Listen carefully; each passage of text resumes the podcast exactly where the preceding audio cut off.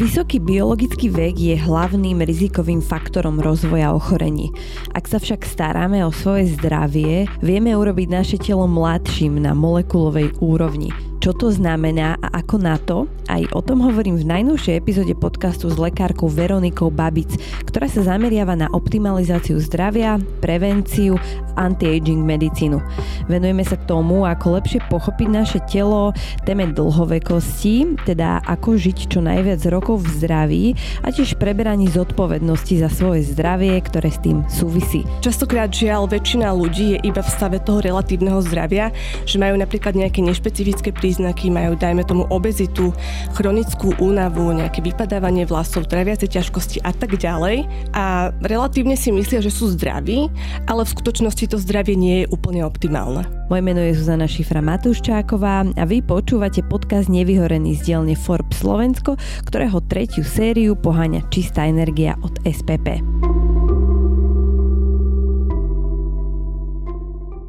Dobrý deň, Veronika, vítajte v podcaste Nevyhorený. Dobrý deň, ďakujem veľmi pekne za pozvanie. Vy ste študovali medicínu na Slovensku, ale absolvovali ste aj rôzne odborné lekárske stáže v zahraničí a aj ste absolvovali špecializačné štúdium na Americkej univerzite funkčnej medicíny a si sa spolu budeme rozprávať o tom, ako prežiť čo najviac aktívnych rokov v zdraví. Na úvod by som rada zistila o tom, že ako pracujete. Vy sa totiž venujete funkčnej medicíne, ako som aj povedala, a tá je časti e, spoločnosti spochybňovaná a je to tak aj kvôli určitým lekárom funkčnej medicíny, ktorí často sa stávajú úplne odmietavo alebo spochybňujú tú štandardnú západnú medicínu, tak som si to na úvod tak chcela očistiť, že ako vy vlastne pracujete a čo vy na to? No, máte v tomto smere pravdu. Je to naozaj tak, že žiaľ tu na Slovensku alebo aj v okolitých krajinách niektorí tí lekári tú funkčnú medicínu ponímajú trošku podľa seba a nie je to naozaj to, čo tá skutočná funkčná medicína predstavuje. Funkčná medicína je vlastne nové moderné odvetvie medicíny, ktoré sa zameriava na odhalovanie primárnych príčin ochorení a na ich liečbu pričom vlastne sa zameriavame na to, čo sa deje na molekulovej, biochemickej, bunkovej až epigenetickej úrovni tela. To znamená, že zameriavame práve to miesto, kde za bežných okolností cieľia lieky. Čiže týmto spôsobom sa snažíme pacienta dostať do stavu, aby sa zo svojho ochorenia plne vyliečil, aby sa vyliečil naozaj natrvalo a aby nebol odkazaný na chronické užívanie liekov. Čo sa týka toho spochybňovania funkčnej medicíny, to je spôsobené veľakrát tým, že mnohí títo lekári, ktorí začali s funkčnou medicínou v našich končinách, tak si to poňali trošku podľa seba a popisujú funkčnú medicínu ako skôr by som povedala psychosomatiku, ktorá sa skôr zameriava na prepojenie tela a mysle, a teda psychického stavu. A tým pádom vlastne sa skôr zameriavajú na určitý aspekt, ktorý samozrejme je aj súčasťou funkčnej medicíny, že áno, aj to psychické zdravie súvisí s našim celkovým zdravím, ale toto je naozaj iba vytrhnuté z kontextu. Čo sa týka funkčnej medicíny, je to naozaj vedecký odbor, ktorý sa zameriava na to, ako ovplyvní to telo na tej biochemickej úrovni. Čiže ako si to mám predstaviť, že akým spôsobom vy pracujete, trebárs?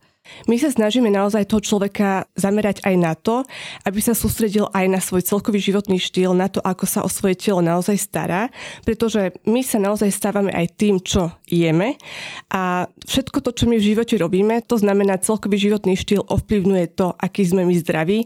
Tým pádom celkové to naše stravovanie, všetko, čo robíme v rámci tohto, akú stravu pravidelne jedávame. Čo sa týka makroživín, mikroživín, všetko toto má veľmi dôležitý vplyv na to, aký sme zdraví alebo naopak chorí. Rovnako ďalšie veľmi dôležité faktory sú stres, ďalej cvičenie a ďalšie iné také vplyvy, ako napríklad toxické vplyvy. Všetko toto vlastne zistujeme u daného pacienta, že ako na tom naozaj je. A na základe toho, kde vidíme nejaké disbalancie, tak podľa toho potom posudzujeme, že čo vlastne spôsobilo ten rozvrat v organizme daného človeka. Väčšinou to je taká kombinácia tých príčin. Ja som sa o tom bavila aj s nejakými odborníkmi a odborníčkami o tej funkčnej medicíne a výsledok bol, že teda sú nejaké štúdie, ktoré preukazujú jej účinnosť, ale zároveň e, má svoje limity. A celkovo je v tejto sfére veľa balastu a ľudí, ktorí spochybňujú štandardnú západnú medicínu. Um, napríklad v susednom Česku je jeden funkčný lekár, ktorý má 100 tisíc uh, followerov takmer a on šíri veľa neoverených aj takých nebezpečných informácií, tak to som chcela dať len taký disclaimer, aby sme si dávali pozor, že komu sa zveríme a čo ten človek propaguje. Toto je naozaj náročné, hlavne preto, že práve aj tento lekár má veľké množstvo tých followerov, ako spomínate, a tým pádom tí ľudia ho poznajú a spájajú si ho s funkčnou medicínou, tým pádom vlastne majú potom určitú mienku o tej funkčnej medicíne, ktorú on prezentuje. A preto vlastne, aby som aj napadala tých lekárov, aby si dávali pozor na to, čo hovoria, aby nehovorili nejaké iné veci, ktoré nie sú naozaj o funkčnej medicíne. A veľakrát títo lekári skôr sa sústredujú na nejakú propagandu, by som povedala, proti tej západnej medicíne, čo naozaj nie je funkčná medicína. Funkčná medicína je naozaj vedecký medicínsky odbor a je naozaj veľmi teraz už rozvinutý v západných krajinách a hlavne aj v severských krajinách ako Norsko, Švedsko, Dánsko napríklad. Čiže človek by mal byť trošku aj obozretný, dávať si pozor na to, že čo ten daný lekár hovorí, trošku si o ňom aj poštudovať viacej a počúvať ho naozaj čomu sa venuje, akým spôsobom sa teda snaží toho človeka liečiť a urobiť si nejaký ten obraz. Viem, že nie vždy je to možné, lebo teda toho daného lekára nepozná a zistí to veľakrát až keď sa k nemu dostaví na nejakú tú konzultáciu, čiže nie je to vždy úplne jednoduché oddiferencovať, ale už len na základe toho, keď toho človeka počúvam, čo hovorí, vidím nejaké tie príspevky, aké dáva na tej sociálnej siete, tak podľa toho si viem urobiť nejaký ten obraz. Mm-hmm, napríklad, že všetko máme iba v hlave a že zo všetkého sa vieme uh, sami úplne vyliečiť, že to sú možno Áno, také... to sú také už trošku prehnané uh, hlúposti, by som povedala. Naozaj takto sa to nedá určite povedať. Samozrejme, psychika je veľmi dôležitá. Má to veľký vplyv na to, či sa rozvinie v tele ochorenie, lebo napríklad stresové hormóny vyvolávajú rôzne negatívne reakcie v tele, ale my nemôžeme povedať, že niekto si myslou vytvoril nejaké ochorenie. Toto mm-hmm. samozrejme nie je pravda.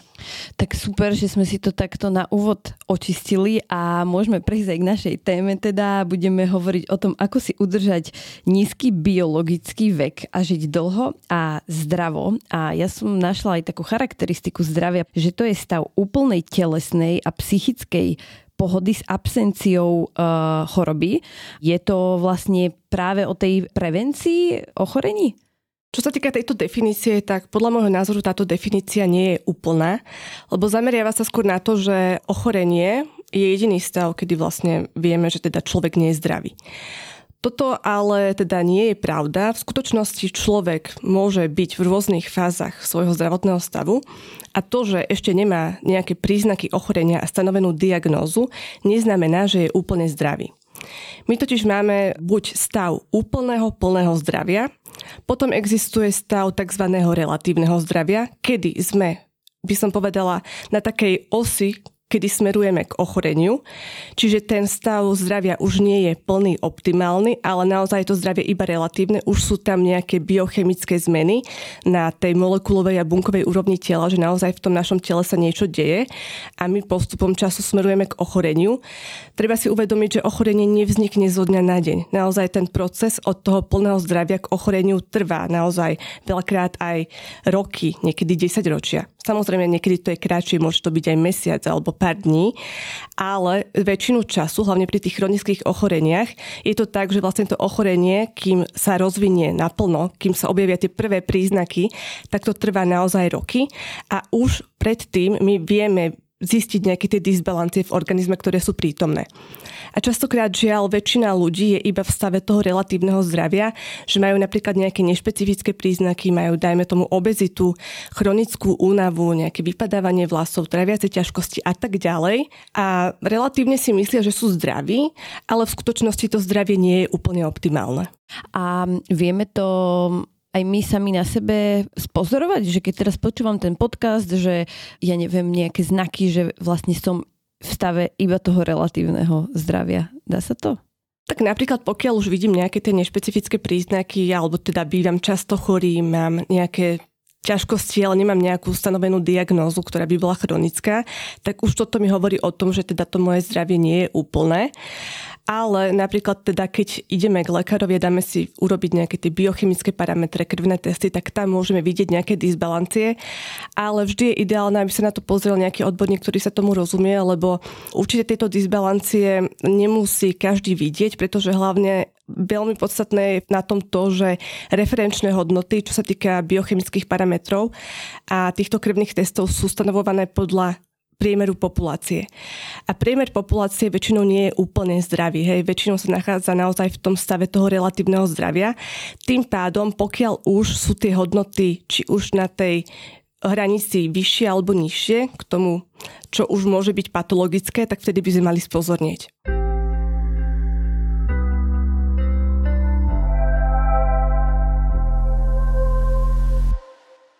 Nedávno vyšla dokumentárna séria Netflixu o tzv.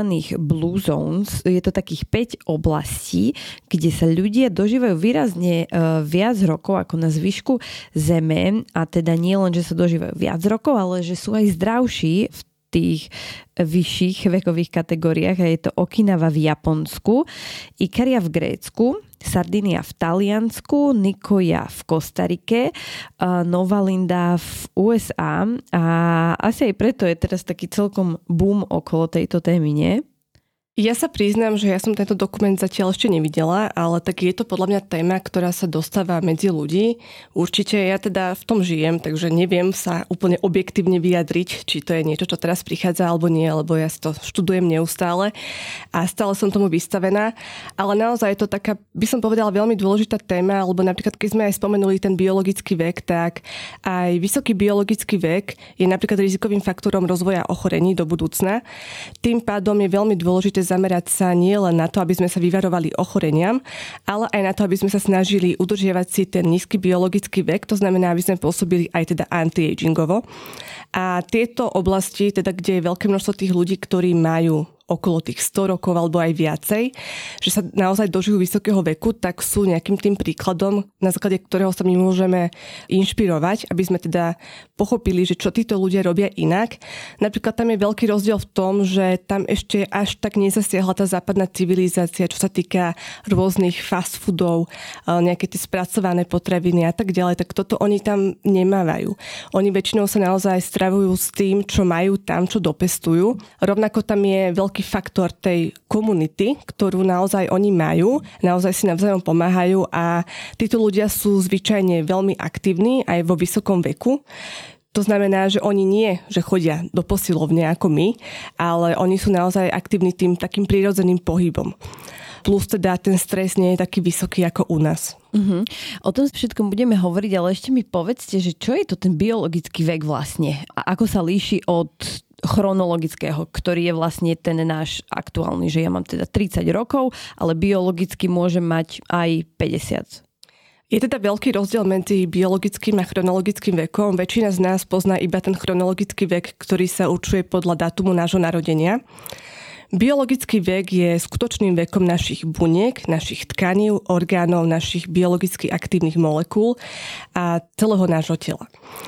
To znamená, že my síce môžeme mať, dajme tomu, 30 rokov, ale náš biologický vek môže byť 24 alebo môže byť 37. Tým pádom, keď máme dvoch ľudí toho istého chronologického veku, tak títo ľudia môžu mať naozaj úplne odlišný biologický vek. To znamená, že ich telo stárne iným tempom. Niekto môže starnúť rýchlejšie a niekto starne na tej molekulovej a bunkovej úrovni pomalšie. A to je teda tým našim cieľom, aby sme teda sa snažili dosiahnuť, znižiť ten náš biologický vek, aby sme teda nestarli tak príliš rýchlo, lebo ako som už uviedla, je to aj teda rizikovým faktorom rozvoja mnohých ochorení. Čiže keď sa povie anti-aging alebo zvrátenie starnutia, tak to vlastne neznamená úplne asi len to, že teraz bude mať krajšiu pokožku, ako sa nám to môže zdať z toho slova, že ja mám pocit, že to bolo dlho fixnuté práve s tou krásou a tou takou vitálnosťou na prvý pohľad.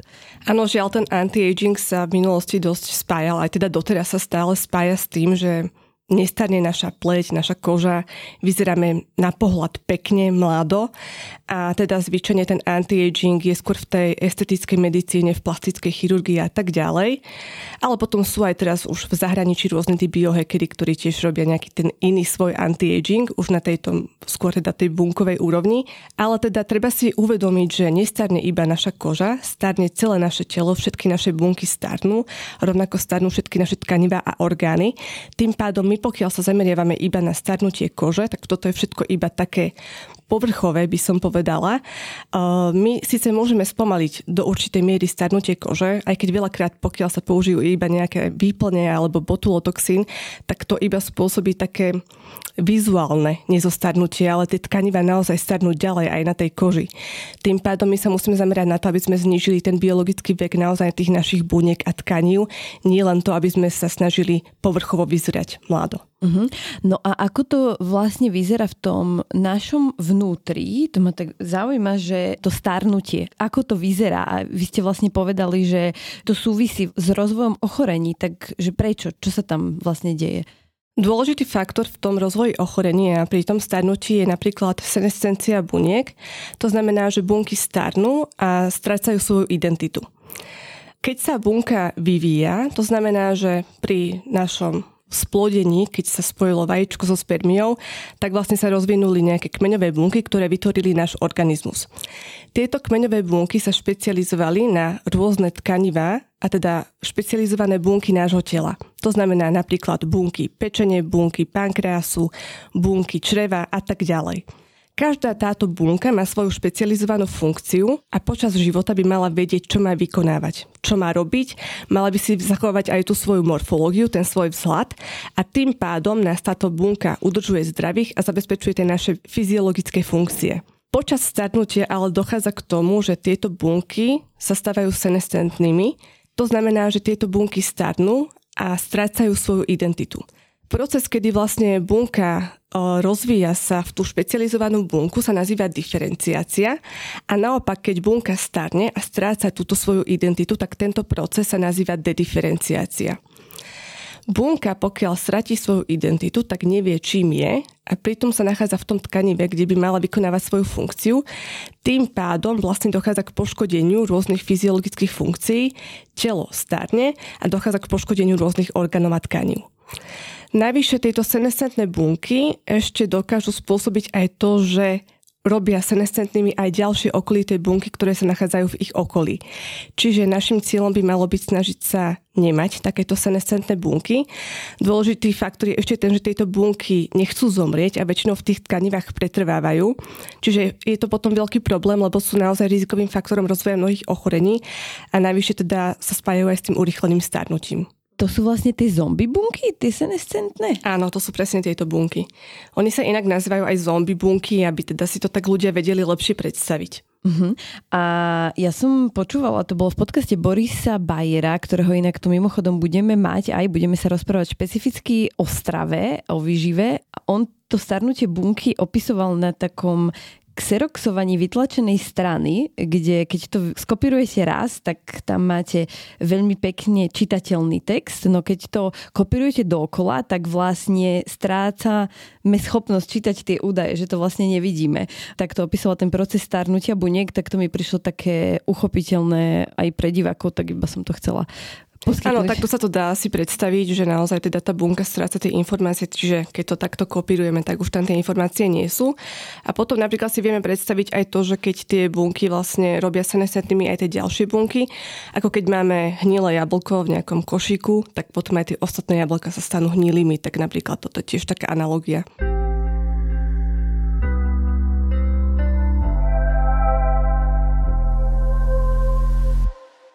Okrem teda tých zombie buniek existujú aj tzv. geny dlhovekosti. To je niečo opäť iné, alebo že čo toto je? Je to niečo iné. Áno, v súčasnosti poznáme aj takéto gény, ktoré sa teda spájajú s dlhovekosťou. Jeden harvardský profesor sa naozaj týmto zaoberá a teda špecializuje sa na to, ako tieto gény ovplyvniť a je teda veľké množstvo faktorov, ktoré môžeme my urobiť, aby sme tieto gény podporili, aby sme tým pádom podporili našu dlhovekosť. Čiže toto je veľmi významné, ale zároveň by som rada povedala aj to, že aby sa ľudia nesústredovali iba na gény dlhovekosti, ale aby sme si naozaj uvedomili, že my máme veľké množstvo génov a nejde iba o to žiť dlho, ale žiť aj naozaj zdravo. A tým pádom my, pokiaľ sa budeme zameriavať iba na gény dlhovekosti, tak môžeme si nevšimnúť to, že vlastne spôsobujeme si poškodenie iných génov, ktoré nám môžu vyvolať nejaké ochorenie napríklad. Čiže áno, tieto gény sú, ale teda zamerať sa skôr na to ako celok a teda ovplyvňovať pozitívne všetky gény je podľa mňa také najlepšie. Uh-huh. A keď už sme teda pri otázke génov, tak aký je vlastne podiel tej genetiky a toho prostredia, vplyvov a to, ako my vlastne žijeme? Najnovšie štúdie ukazujú, že genetika má veľmi zanedbateľný vplyv. To najpodstatnejšie je naozaj ten náš životný štýl a toto vlastne ovplyvňuje epigenetické zmeny na génoch. Epigenetické zmeny na génoch sú vlastne zmeny, ktoré ovplyvňujú správanie génov. Je to niečo ponad genetiku, preto sa to aj nazýva epigenetika a sú to vlastne napríklad určité metylové značky, ktoré sa pripínajú na gény alebo sa odoberajú z génov a tieto metylové značky ovplyvňujú to, ako sa gén správa a akú má expresiu. To znamená, či sa tento gén zapne alebo vypne. Pokiaľ je to chorobný gén, tak my chceme, aby bol tento gén utlmený, aby bol vypnutý. Pokiaľ ide o nejaký prospešný gén, ktorý nás ochraňuje pred ochoreniami, alebo je to napríklad tento nejaký anti-agingový gén, tak chceme, aby bol naopak zapnutý. A týmito epigenetickými procesmi, ktoré veľakrát vychádzajú naozaj primárne z toho nášho celkového životného štýlu, vieme pozitívnym spôsobom ovplyvniť naše gény. Uh-huh. Mali sme aj super rozhovor s Myškou e, Šiškovou v rámci nášho podcastu 30 po 30, dám ho aj do popisku uh, nášho podcastu, ak si ho budú ľudia chcieť vypočuť. A oni sa venujú ako DNA éra práve uh, skúmaniu našich génov a zisťovaniu, či a aké máme predispozície na rôzne ochorenia. Aká je teda vlastne rola genetických testov? Čo sa týka vlastne týchto genetických testov, tak na trhu na Slovensku teda skôr teda DNA éra je v popredí, ale existuje aj v zahraničí rôzne ďalšie testovania, ktoré sú veľké už také potom vysoko špecifické, hlavne pre takých ľudí, ktorí majú rôzne nejaké chronické ochorenia, kedy už vlastne patrajú po takých hlbších veciach. Také, takéto genetické testy sa dajú urobiť a brala by som to naozaj skôr ako nejaký taký príklad toho, že na čo by sme sa mali zamerať viacej ako daný konkrétny človek, pretože naozaj síce všetci ľudia sme si podobní, ale každý máme nejaké malé odlišnosti a niekto môže mať na niečo naozaj nejakú genetickú predispozíciu. Tým pádom by sa mal možno že viacej zamerať na to, aby sa stránil, aby teda to ochorenie sa v jeho tele nerozvinulo, na ktoré má teda nejakú tú predispozíciu. Ale zároveň by som aj rada upriemila pozornosť na to, že tieto gény naozaj nie sú všetko a pokiaľ vám tam aj vyjde nejaká genetická predispozícia na určité ochorenie, neznamená to, že to ochorenie sa vo vašom tele rozvinie. Vy máte naozaj veľkú moc na tom rozhodnúť, či toto ochorenie budete v budúcnosti mať alebo nie. Napríklad pokiaľ aj vo vašej rodine to nemusíte mať už na to ani genetické testy, ale viete, že niekto mal, čo ja viem, diabetes, váš otec alebo niekto z vašich blízkych, tak eh, viete teda, že asi máte nejakú predispozíciu na toto ochorenie, lebo teda predsa len my si odovzdávame tú genetickú informáciu, teda z vajíčka, spermie našich rodičov, niečo do nás prechádza, zároveň si ale my aj predávame túto epigenetickú informáciu, čo je veľmi podstatné. Tuto ale na rozdiel od genetickej informácie vieme zmeniť tým našim životným štýlom, napriek tomu, že my môžeme získať nejakú negatívnu epigenetickú informáciu od našich predkov, tak vieme ju pozitívne zmeniť. Tým pádom my vieme pozitívne ovplyvniť ten stav nášho zdravia. Čiže aj napriek tomu, že my tam máme nejakú genetickú predispozíciu, toto ochorenie nemusí nikdy sa prejaviť u nás. Tým pádom my si môžeme udržať naše zdravie do vysokého veku a naozaj sa môžeme vyvarovať týmto ochoreniam. Uh-huh. Vy ste tuším aj povedali, že vlastne práve keď sme v čase toho relatívneho zdravia, tak máme najväčšiu moc ako keby niečo so sebou robiť v úvodzovkách, keď to preženiem, nie? Áno, vtedy máme naozaj ten priestor a ten najväčší potenciál na to, aby sme ovplyvnili to naše zdravie tým spôsobom, že nebudeme smerovať ďalej k tomu ochoreniu, ale vráť vrátime sa naspäť k tomu stavu optimálneho zdravia. Lebo keď už to ochorenie naozaj prepukne, tak je závažnejšie a náročnejšie ho zvrátiť. Potrebujeme na to väčšie množstvo energie, viacej toho musíme urobiť preto, aby sme to ochorenie zvrátili, keď už sa prejavia nejaké tie prvé príznaky, keď už máme stanovenú tú diagnózu a už teda musíme napríklad užívať tie lieky, aby sme teda prežili. Vtedy je to naozaj vždy náročnejšie. Tým pádom je to optimálne obdobie, kedy by sme sa mali začať starať o to naše zdravie, práve ten čas, kedy sme v tom relatívnom zdraví. Vtedy by sme si mali uvedomiť, že áno, nesítim sa úplne v poriadku. Možno, že by som mal so sebou niečo urobiť, aby som si nevytvoril do budúcna nejaké ochorenie. Mm-hmm, že zobrať tú zodpovednosť ako keby do svojich rúk a starať sa o seba. A čo sú možno také tie základné atributy, ktoré to ovplyvňujú a ktoré k tomu prispievajú, ako môžeme smerovať k tomu plnému zdraviu. Môžeme si to postupne rozobrať. Mne na prvú úplne napadne strava, pohyb, stres, spánok, možno tam ešte niečo je ďalej. Samozrejme, podstatné sú všetky tieto faktory životného štýlu, čo sa vždy dookola omiela. Každý lekár by vám to mal povedať. Sú to také tie základné veci, ale málo kto to naozaj dodržuje. Čiže dá si ruku na srdce, že kto naozaj sa tomuto venuje. Čo sa týka pohybu, tak tam je veľmi dôležité zameriavať sa nie len na posilňovanie, teda anaerobné aktivity, ale rovnako aj na aerobné aktivity. A podstatné je teda naozaj, aby sme cvičili celým našim telom ale nie len to, že my pôjdeme teraz do posilovne alebo niekam si zabehať, dôležité je aj to, aby sme mali my pravidelný pohyb počas celého dňa. To znamená, že ten prírodzený pohyb nie je to, že ja budem teraz sedieť celý deň za počítačom a potom sa na hodinku postavím a idem si zacvičiť do fitka. To nestačí.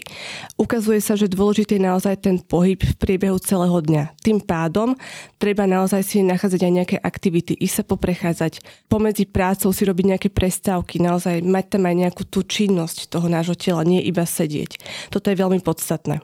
Ešte by som to zdôraznila, tá kombinácia kardia a budovania svalov, lebo často tak až stereotypne sa napríklad ženy toho boja, že vlastne nechcú vyzerať ako muži a že ja teda nebudem dvíhať činky. Čo sa tohto týka, tak ja mám tiež na to taký trošku názor, že netreba to úplne preháňať. Napríklad môj muž, on je aj fitness tréner, takže to máme tiež niekedy také spoločné debaty o tomto. Samozrejme, žena nemôže cvičiť s takými extrémnymi závažiami ako muž. Samozrejme, treba nejaké menšie závažia, ale teda pokiaľ to žena zvláda, tak kľudne môže aj s väčšími závažiami, nie je tam žiaden problém. Samozrejme, ale treba dávať pozor na to, aby žena sa nedostala do toho stavu, že bude mať nízke percento telesného tuku, lebo pre ženu to môže byť potom aj nejaké rizikové skrz to, že hormonálny profil sa môže meniť, teda hladiny hormónov ženských. Tým pádom to môže mať potom negatívny dopad pre tú ženu, že môže stratiť ovuláciu napríklad a menštruáciu. Čiže toto je jediné také riziko, ale naozaj budovanie tej svalovej hmoty je veľmi dôležité rovnako aj pre ženy, aj pre mužov treba naozaj na to myslieť, lebo svaly sú metabolickým orgánom, ktorý je veľmi dôležitý pre naše zdravie. Napríklad sval vychytáva glukózu z krvi, čo je veľmi podstatné hlavne teda v rámci prevencie diabetu, teda cukrovky, ale rovnako aj v rámci anti-agingu. Uh-huh. Aj vy ste mi tuším hovorili, keď sme sa o tom bavili, tak aj o vlastne prevencii zlomení, napríklad už vo vyššom veku, že pri starých ľuďoch to je asi také dôležité, nie? Áno, aj toto je veľmi dôležité, že tí starší ľudia veľakrát už nemajú tú svalovú hmotu v takom veľkom množstve, pretože starší človek stráca veľké množstvo svalov. A príčina je aj taká, že veľa ľudí má málo bielkovín v potrave, to je taký dôležitý faktor, ktorý chcem teda na ne upozorniť, že napríklad bielkoviny sú z veľkej časti rôzne tie biochemicky aktívne molekuly, ktoré v našom tele potrebujeme a rovnako potrebujeme bielkoviny, proteíny aj na stavbu našich tkaní, orgánov a buniek. Tým pádom, pokiaľ telo nemá dostatok bielkovín, tak vlastne odčerpáva aj z tých svalov, že vlastne berie si to napríklad zo svalu do iného orgánu, ktorý potrebuje alebo na tvorbu tých biologicky aktívnych molekúl. Podobne je to aj s kolagénom napríklad, že vlastne sa odbúrava z kože, pokiaľ máme málo bielkovín v strave. Mm-hmm. Čiže toto je tiež také zaujímavé. No a teda tí starší ľudia, áno, je tam potom veľké riziko tých zlomenín, aj napríklad v tom vysokom veku, pokiaľ je tam malé množstvo svalovej hmoty. Uh-huh. Keď už ste načali ten kolagén, tak aký je váš názor na doplnky rôzne kolagénové, ktoré sú teraz také populárne?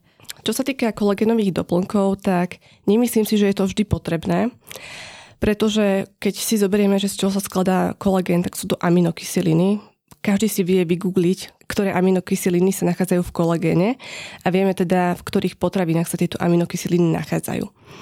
Pretože my pokiaľ aj ten kolagén príjmeme do tela, tak ten kolagén sa rozloží na tieto jednotlivé aminokyseliny a potom sa zase poskladá. My nedokážeme to telo donútiť, aby ten kolagén teraz preniesol do našej kože alebo niekam, kde my chceme. To telo si s tým urobí to, čo ono potrebuje s tým kolagénovým doplnkom. Samozrejme, môže to mať význam, hlavne teda pokiaľ má človek málo týchto aminokyselín, si tento kolagén doplňať, ale treba dávať naozaj pozor na to, že aj aký kolagén to je, či to je naozaj kvalitný produkt, či nemá veľké množstvo rôznych aditív, nejakých ochucovadiel, pridaných nejakých sladidiel a tak ďalej. Toto zase môže negatívne pôsobiť napríklad na črevný mikrobióm, takže to je tiež taký dôležitý faktor.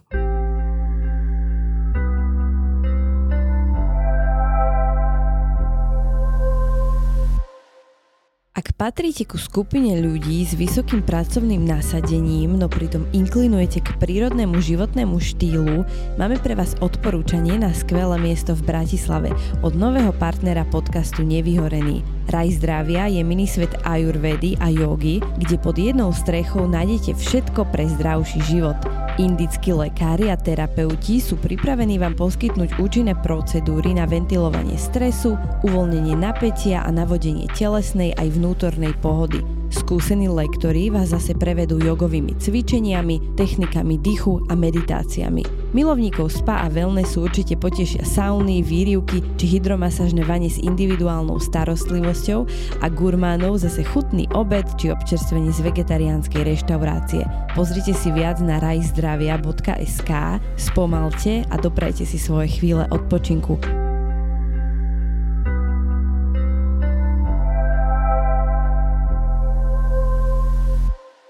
Už sme tu načali teda tú stravu, tak plynule. Um, kde robíme najčastejšie chyby? Najčastejšie chyby robíme v tom, že veľakrát ľudia majú vysoko sacharidovú stravu. Častokrát si to neuvedomujú. Uh, hlavne teda by som povedala skôr teda tá staršia generácia a možno, že aj generácia našich rodičov by som takto skôr to povedala všeobecnejšie, ale častokrát aj mladí ľudia.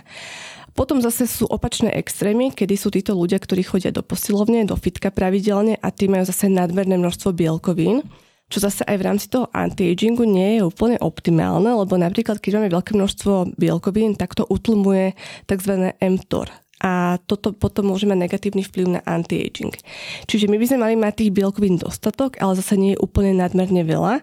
Plus vlastne, keď ľudia jedia rôzne tieto doplnky ako proteínové tyčinky, rôzne potom už aj také proteínové jedla sa dajú kúpiť hotové v supermarketoch, tak toto sú veľakrát potraviny, ktoré nie sú zdravé a ľudia si myslia na pohľad, že toto sú zdravé potraviny, no v skutočnosti sú to potraviny, ktoré sú vysoko spracované a majú veľké množstvo rôznych pridaných látok v sebe.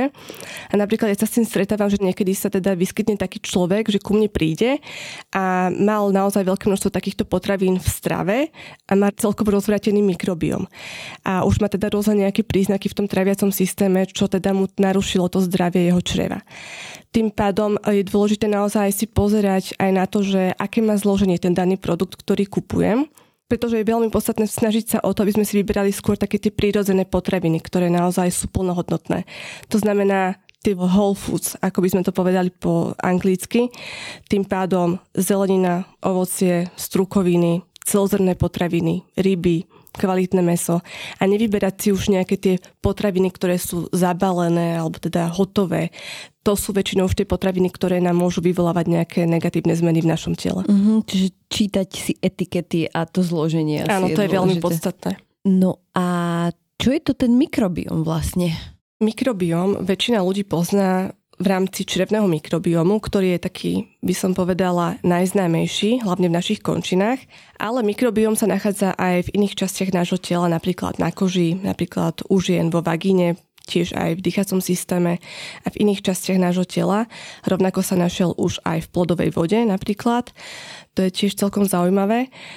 Mikrobiom vlastne predstavuje mikroorganizmy, ktoré sa nachádzajú v našom organizme a tieto mikroorganizmy nám nespôsobujú ochorenia, ako iné bežné mikroorganizmy, ktoré sú patologické alebo nejaké vírusy, ktoré nás môžu nejakým spôsobom napadať z vonkajšieho sveta, ale tento náš mikrobióm nás naopak chráni a vlastne posilňuje našu imunitu, predstavuje veľkú časť našej imunity a chráni nás pred rozvojom ochorení. Čo to vlastne znamená v súvislosti uh, s tým našim zdravím a s dlhovekosťou, že ako ja sa viem o ten mikrobióm starať? No, najpodstatnejšia vec v rámci zdravia nášho mikrobiomu, teda toho črevného mikrobiomu, keď sa už bavíme konkrétne, ktorý je, by som povedala, jeden z tých najpodstatnejších, pretože pravidelne my príjmame veľké množstvo potravy dennodenne, každý jeden deň a tým pádom veľmi ovplyvňujeme zdravie nášho črevného mikrobiomu. Pokiaľ my zdravie nášho črevného mikrobiomu narušíme a vznikne tzv. dysbióza, tak tento stav môže vyvolať nielen nejaké tráviace príznaky, ale rovnako môže spôsobiť ochorenia aj v iných systémoch nášho tela. Ďalej môže viesť k poškodeniu našej črevnej sliznice a toto poškodenie môže viesť až k tomu, že niektoré látky, rôzne nejaké metabolity týchto baktérií alebo iné toxické látky, napríklad z potravy, môžu prechádzať cez črevnú bariéru až do krvného obehu a v krvnom obehu sa môžu dostať hocikam do tela a vyvolávajú aj produkciu rôznych zápalových molekúl, to znamená zápalových cytokínov a tieto zápalové molekuly potom následne môžu vyvolávať rozvoj zápalu v organizme a môžu viesť k rozvoju ochorení. Tým pádom črevný mikrobióm a narušenie jeho zdravia môže súvisiť aj s rozvojom nejakých iných ochorení, ktoré sa nachádzajú v iných lokalitách nášho tela. Napríklad na koži, keď máme nejaké príznaky, čo ja viem, nejaké exémy. Toto môže súvisieť aj s črevným mikrobiomom. Prípadne aj nejaké neurologické ochorenia alebo psychické zmeny. Pretože vlastne črevný mikrobiom ovplyvňuje aj hladiny neurotransmiterov a veľké množstvo neurotransmiterov sa tvorí práve v čreve. Napríklad serotonín sa tvorí z 90 5% v čreve. Tým pádom je to vlastne primárny zdroj tvorby serotonínu. A ja som aj čítala, že vlastne viac ako 90% imunity ľudského tela síly v črevnom mikrobiome, to je správne? Áno, črevný mikrobióm naozaj tvorí veľkú časť ľudskej imunity, pretože keď si zoberieme ten náš črevný mikrobióm, tak toto sú vlastne všetky tie baktérie, ktoré nie len, že oni čerpajú od nás nejaké živiny a vlastne vďaka tomu sa tam množia, dobre si tam žijú, ale oni aj prospešne pôsobia aj pre nás. A prospešne pôsobia hlavne tým, že naozaj tvoria veľkú časť tej imunity. Keď si zoberiete hlavne to, že naozaj veľa jeme, každý jeden deň, veľké množstvo potravy vždy prejde našim traviacím systémom a toto je, by som povedala, také prvé miesto toho kontaktu, kde my dochádzame do kontaktu s rôznymi súzorodými látkami z vonkajšieho sveta. Tým pádom ten črevný mikrobióm má veľkú dôležitú úlohu v tom, že vlastne nás chráni pred rôznymi takými patologickými látkami z vonkajšieho sveta a tvorí takú prvú líniu obrany nášho uh-huh. organizmu. Uh-huh. A čo sú ešte tie atributy, na ktoré vieme nejako pôsobiť, aby sme žili dlho a zdravo? No tak čo sa týka tohto, tak podstatné je samozrejme to stravovanie, ktoré sme si z časti rozobrali, ale je to vždy oveľa komplikovanejšie, hlavne u individuálneho človeka. Je samozrejme možné aj doplňať rôzne špecifické doplnky výživy, ktoré vlastne už sú preukázané, že majú nejaké tie anti-agingové účinky. Sú to napríklad látky, ktoré vlastne podporujú zabíjanie tých senescentných buniek, ktoré som spomínala to sú vlastne senolitika. K ním napríklad zaraďujeme kvercetín, čo je prírodný flavonoid, ktorý vlastne sa nachádza v potravinách, ale vie sa aj izolovať a teda dá sa kúpiť aj v kapsuliach. Ale napríklad v potravinách sa nachádza v cibuli alebo v jablkách, čiže vieme si zabezpečiť aj zdroj rôznych týchto látok, týchto podporných fitochemikálií, ktoré vlastne pozitívnym spôsobom pôsobia na naše zdravie aj tým, že máme tu pravidelnú vyváženú zdravú stravu. A že naozaj dbáme na to, aby sme tam mali všetky tie potraviny, ktoré potrebujeme a hlavne tie, ktoré vlastne obsahujú veľké množstvo týchto flavonoidov. To je veľmi podstatné. Napríklad ďalším je resveratrol, ktorý je známy hlavne tým, že sa nachádza v červenom víne, ale na toto by som chcela upozorniť, že čo sa týka alkoholu, tak tam to nie je úplne ten ideálny zdroj.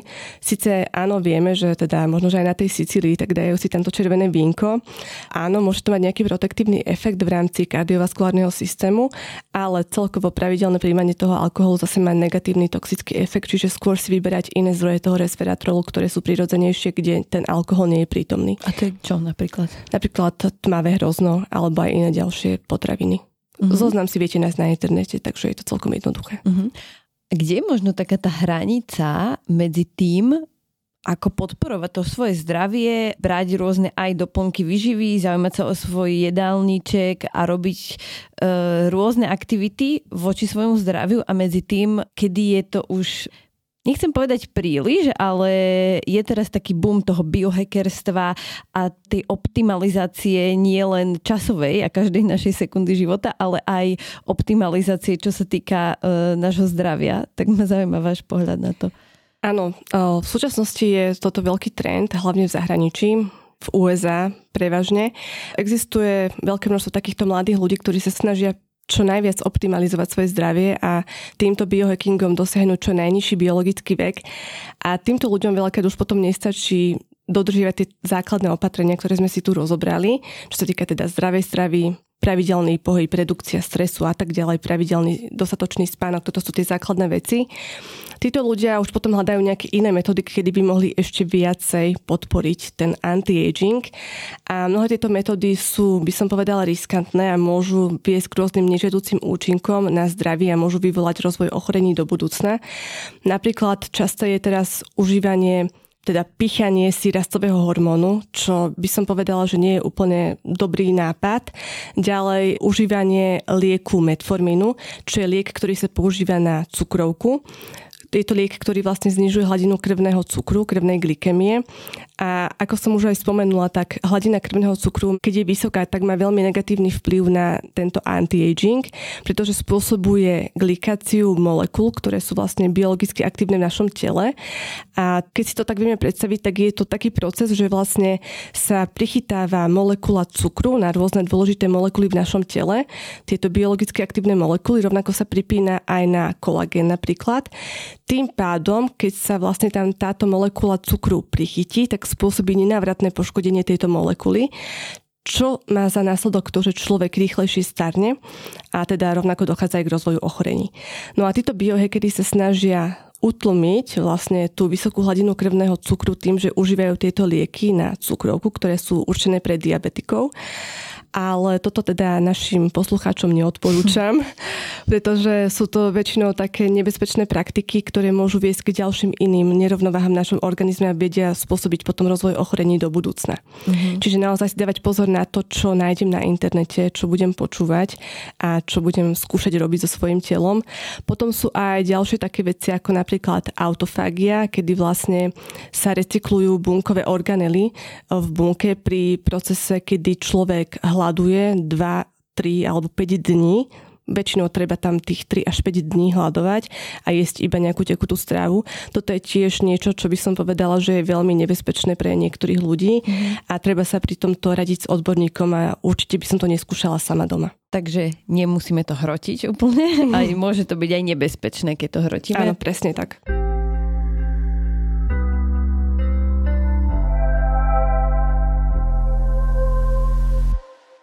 OK, čiže uh, strava, pohyb, imunita a teda jej podporovanie.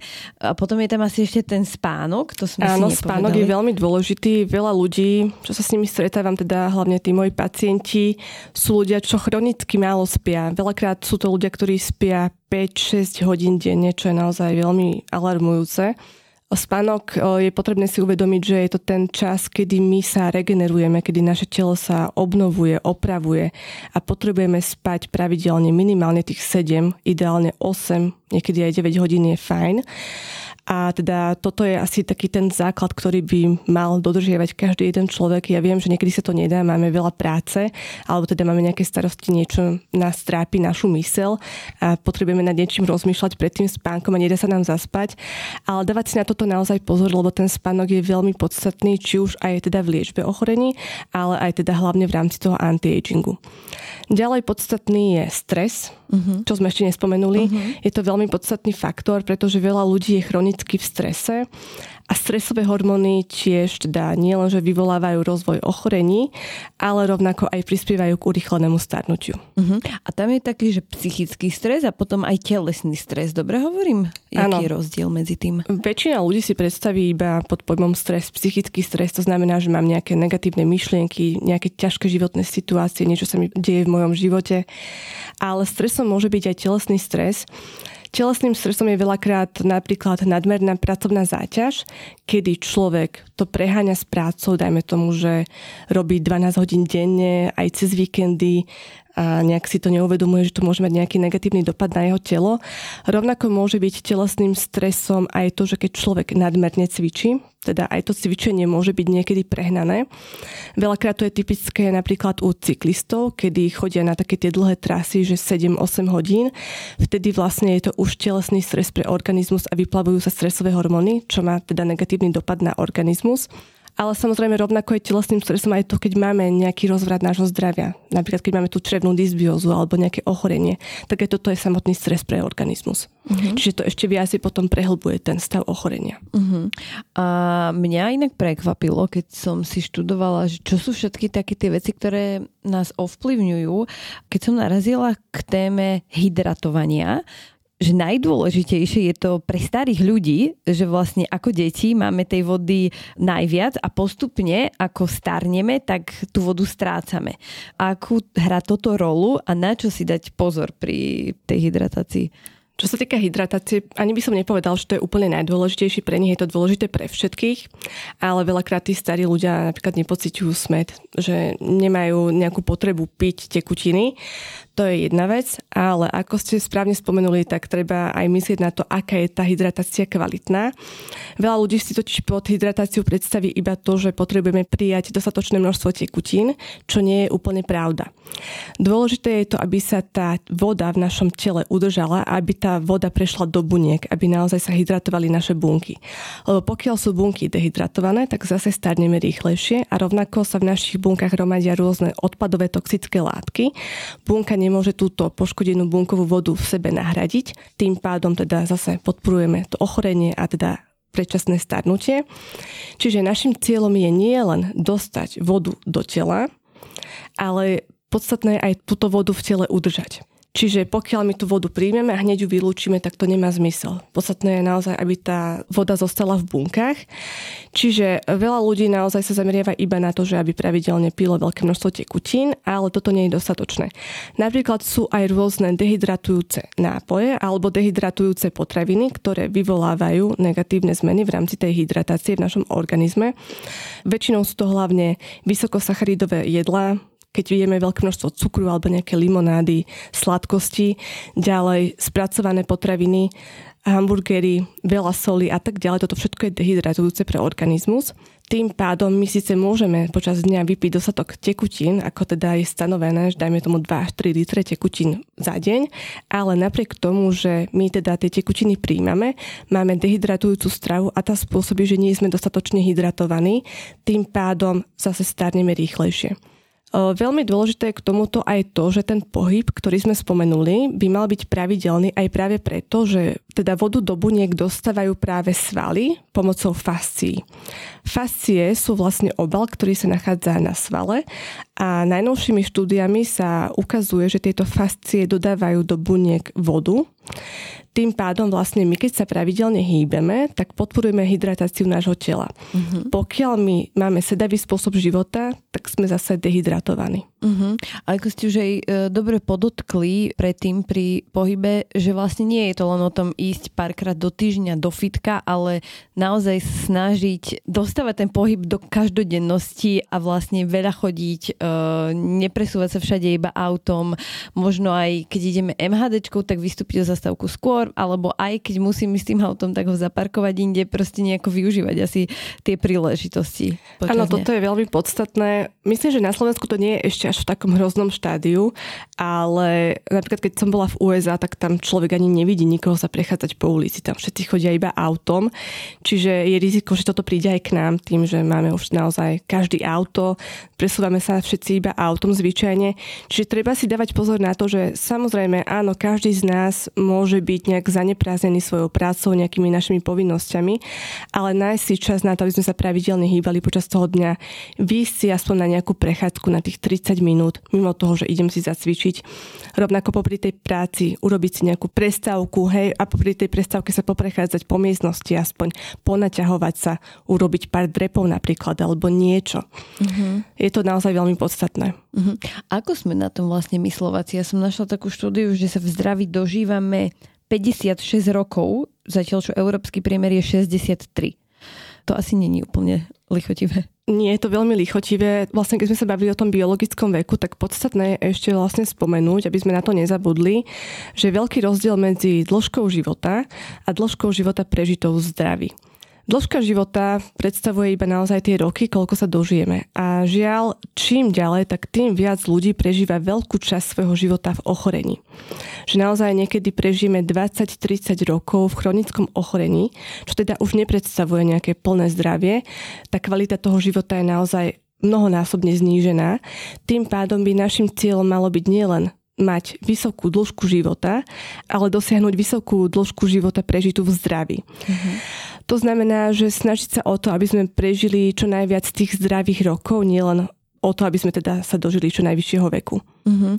Tak verím, že našich posluchačov povzbudíme aj touto epizódou, pretože my tu veľa hovoríme o dôležitosti duševného zdravia, o starostlivosti, o svoju vnútornú pohodu a tak ďalej, ale vlastne, keď nemáme splnené základné atribúty, ako je napríklad spánok, strava a nestaráme sa o svoje celkové zdravie, tak vlastne to veľmi vplýva aj na to duševné uh, zdravie, ako ste už aj vy povedali. Takže možno taká výzva. Uh, skúsme si ešte na záver ako keby zhrnúť to, čo sme si povedali a možno dať nejaké odporúčania na záver a vytiahnuť nejaké inšpirácie, s ktorými môžu ľudia odísť a s nimi sa môžeme mm. rozlúčiť. Čo môžeme robiť, aby sme žili dlho a v zdraví? Dobre, čiže také základné veci sú naozaj teda to zdravé stravovanie, snažiť sa o to, aby sme mali kvalitnú stravu, ktorá obsahuje dostatok a teda primeraný pomer kvalitných makroživín, to znamená zdravé cukry, zdravé tuky, zdravé bielkoviny. Zamerať sa hlavne teda aj na ten dostatok tých bielkovín, primárne u tých starších ľudí, ktorí na to veľakrát zabúdajú. Rovnako mať dostatok vlákniny v potrave, hlavne čo sa týka zeleniny, Tiež ovsené vločky sú veľmi dobrý zdroj. Vláknina pôsobí aj ako prebiotikum, čo je vlastne potrava pre prospešné probiotické baktérie, čiže toto je veľmi podstatné, vlastne podporuje ich rast a množenie, tým pádom vlastne podporuje zdravý črevný mikrobióm. Keď už sme pri tom, tak tiež je vhodné občas aj užívanie nejakých tých probiotik. Nemusí to byť užívanie probiotik iba vo forme doplnkov výživy, ale môže to byť konzumácia probiotických potravín, kam napríklad zaraďujeme fermentovanú zeleninu, kimči, grecké jogurty, kefír, brinzu a tak ďalej. Tiež veľmi podstatné je teda, že môžeme do svojho jedálnička zaradiť aj nejaké tie doplnky výživy, ktoré vlastne vedia ešte podporiť ten anti-aging. Veľmi zaujímavé sú tiež aj rôzne koreniny alebo super potraviny, ktoré vlastne tiež vieme zaradiť, napríklad kurkuma, rozmarín, tymián. Tie majú tiež preukázaný veľmi pozitívny efekt na anti-aging. Ďalej napríklad môžete vymeniť svoju kávu za zelený čaj alebo maču, pretože zelený čaj a mača v sebe obsahujú látky, ktoré vlastne pôsobia pozitívne napríklad na tie epigenetické zmeny. Tým pádom pozitívne ovplyvňujú tú rýchlosť nášho starnutia, ale rovnako aj pôsobia preventívne pred ochoreniami. Ďalej teda ten kvalitný spánok, tých 8 hodín ideálne. Vyvarovať sa stresu, pravidelný pohyb v priebehu celého dňa, rovnako teda aerobná aj anaerobná pohybová aktivita čo sa týka potom ešte nejakých takých špecifických vecí, keď je človek zdravý, tak môže ešte zaradiť nejaký ten intermittent fasting, to znamená, že prerušované hľadovanie. Urobíme si nejaké okno, kedy nebudeme v priebehu dňa jesť, to znamená, že nepríjmame potravu pravidelne 5 alebo 3 krát denne, ale urobíme si okno, že napríklad do obeda nejeme a začneme jesť až o 12. hodine. Preukazuje sa, že toto má veľmi pozitívny efekt na anti-aging, pokiaľ my nepríjmame potravu neustále non-stop. Môžeme týmto spôsobom podporiť naše zdravie a pôsobiť preventívne voči starnutiu. Plus ešte také ďalšie typy sú napríklad saunovanie, ktoré tiež má pozitívny vplyv, rovnako aj krioterapia a otužovanie. Mm-hmm. Super. Veronika, ďakujeme vám veľmi pekne za super úžasné tipy ja verím, že sme nakopli a motivovali nejakých poslucháčov a že sa budeme o seba starať a pristupovať k sebe vedomejšie trošku. Ďakujeme vám. Ďakujeme a veľmi v to dúfam bola Veronika Babic, moje meno je Zuzana Šifra Matuščáková a podcast Nevyhorený z dielne Forbes Slovensko môžete počúvať vďaka nášmu generálnemu partnerovi spoločnosti SPP, ktorá nás podporuje už druhý rok práve majú novú kampaň, v ktorej sa snažia poukázať na dôležitosť digitálnej očisty, čo je téma, ktorá super zapadá aj do tém, ktoré riešime my v podcaste. Ak teda chcete nazbierať nejaké tipy ako na to, tak môžete kliknúť na ich web digitálnaočista.sk. Nezabudnite si tiež naladzovať aj nevyhorených, kde o týchto témach hovoríme tiež a ideálne je nastaviť si odber v aplikácii, v ktorej nás počúvate. Nezabudnite nám tiež šupnúť 5 hviezdičiek, pomôžete nám tak dostať sa medzi viac ľudí. Ak budete mať chuť, môžete mi napísať na e-mail zuzana.matusakova zavináč forbes.sk na LinkedIne alebo na Instagrame, kde som ako zuzana.matusakova a venujem sa tam tiež témam duševného zdravia, vnútornej pohody a spokojnosti, viac takej individuálnej roviny a mojich osobných skúseností. Našu prácu môžete dlhodobo sledovať aj na sociálnych sieťach. Nevyhorený, ale to už iste viete a možno aj viete, že máme newsletter. Ak náhodou nie a chceli by ste sa prihlásiť na odber, tak tak môžete urobiť cez link v popise podcastu. Budem sa na vás tešiť pri nasledujúcej epizóde. Do počutia.